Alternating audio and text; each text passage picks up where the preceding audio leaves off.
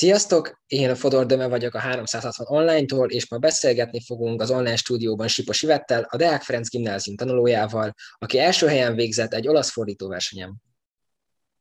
Sziasztok!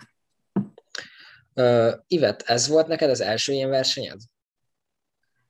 Hát uh, ugye nem csak a fordító, nem csak fordító versenyre jelentkeztem, hanem egy szavaló versenyre is Fordítóversenyből igen, ez volt az első, és kicsit fura volt számomra.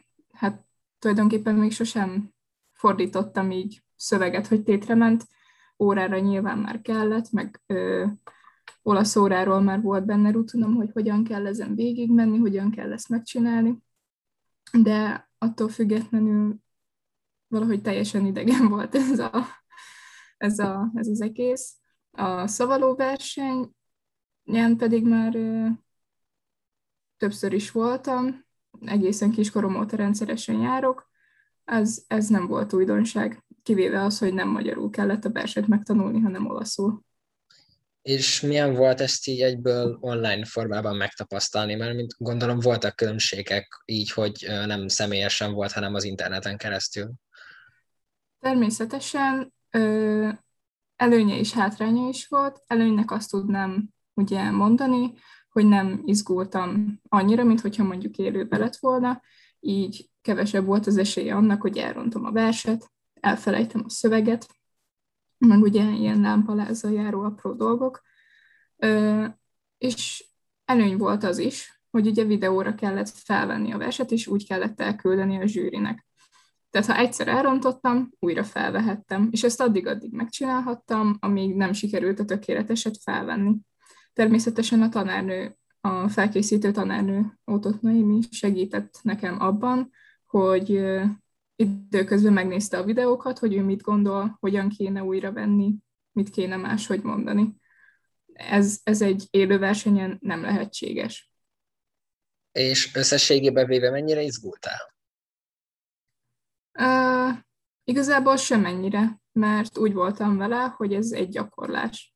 Nem stresszeltem rá magam, hogy úristen, most tökéletesen oldjam meg, uh, vagy tehát egyáltalán nem stresszeltem. Uh, gyakorlásnak nagyon jó volt, ugye idegen szavakat uh, gyakorolni, vagy megismerni, kiírni, és kiejtést fejleszteni így, így online formában teljesen nyugodtan tudtam ezt az egészet végigvinni. És milyenek az eddigi tapasztalait ezzel kapcsolatban? Mennyire ajánlod másoknak? Ö, igazából csak ajánlani tudom, mert ha nem is nyersz, ö, pontosabban mindenképpen nyersz valamit. Tapasztalatot, az biztosan. Ö, meg gyakorlottabb leszel ilyen téren. Könyv, ö, nem fog menne, na, nem fog majd nehézséget okozni számodra, hogyha egy szöveget le tudsz mondjuk fordítani magyarra, tükörfordításban, de nem tudod összerakni értelmesen. Ez a fordítóverseny viszont ugye abban is segített, hogy meg tud magyarul is fogalmazni azt, amit te tükörfordításba lefordítottál. És rendkívül növeli a szókincset, a szavalóverseny pedig a, a kiejtés segíti nagyon egyedüli nehézséget igazából ez az egész abban okozott, hogy hiányzott a személyes kontakt a tanárnővel. Mégis másabb volt hangulata annak, amikor keresünk egy termet, a tanárnő leül, én kiállok elé, artikulálok, meg esetleg ugye, mivel olaszokról beszélünk, mutogatok is. De ez, ez, ez hiányzott. Ennyiből volt nehéz. De szerencsére szorgalomnak, meg a tanárnő segítségének köszönhetően a síszünetben is, meg hétvégente is bejártunk ugye métekre, elmondta, hogy hogyan és mit kell kiejteni, segített abban is, hogy felvette a verset, hogy ő hogyan mondaná, hogy úgy gyakoroljam be, úgyhogy a tanárnő is teljesen segítőkész volt ebben. És még egyszer csak ajánlani tudom, mert mindenképpen hasznos. Értem.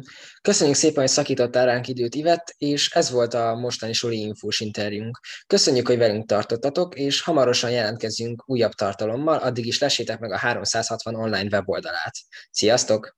Hello!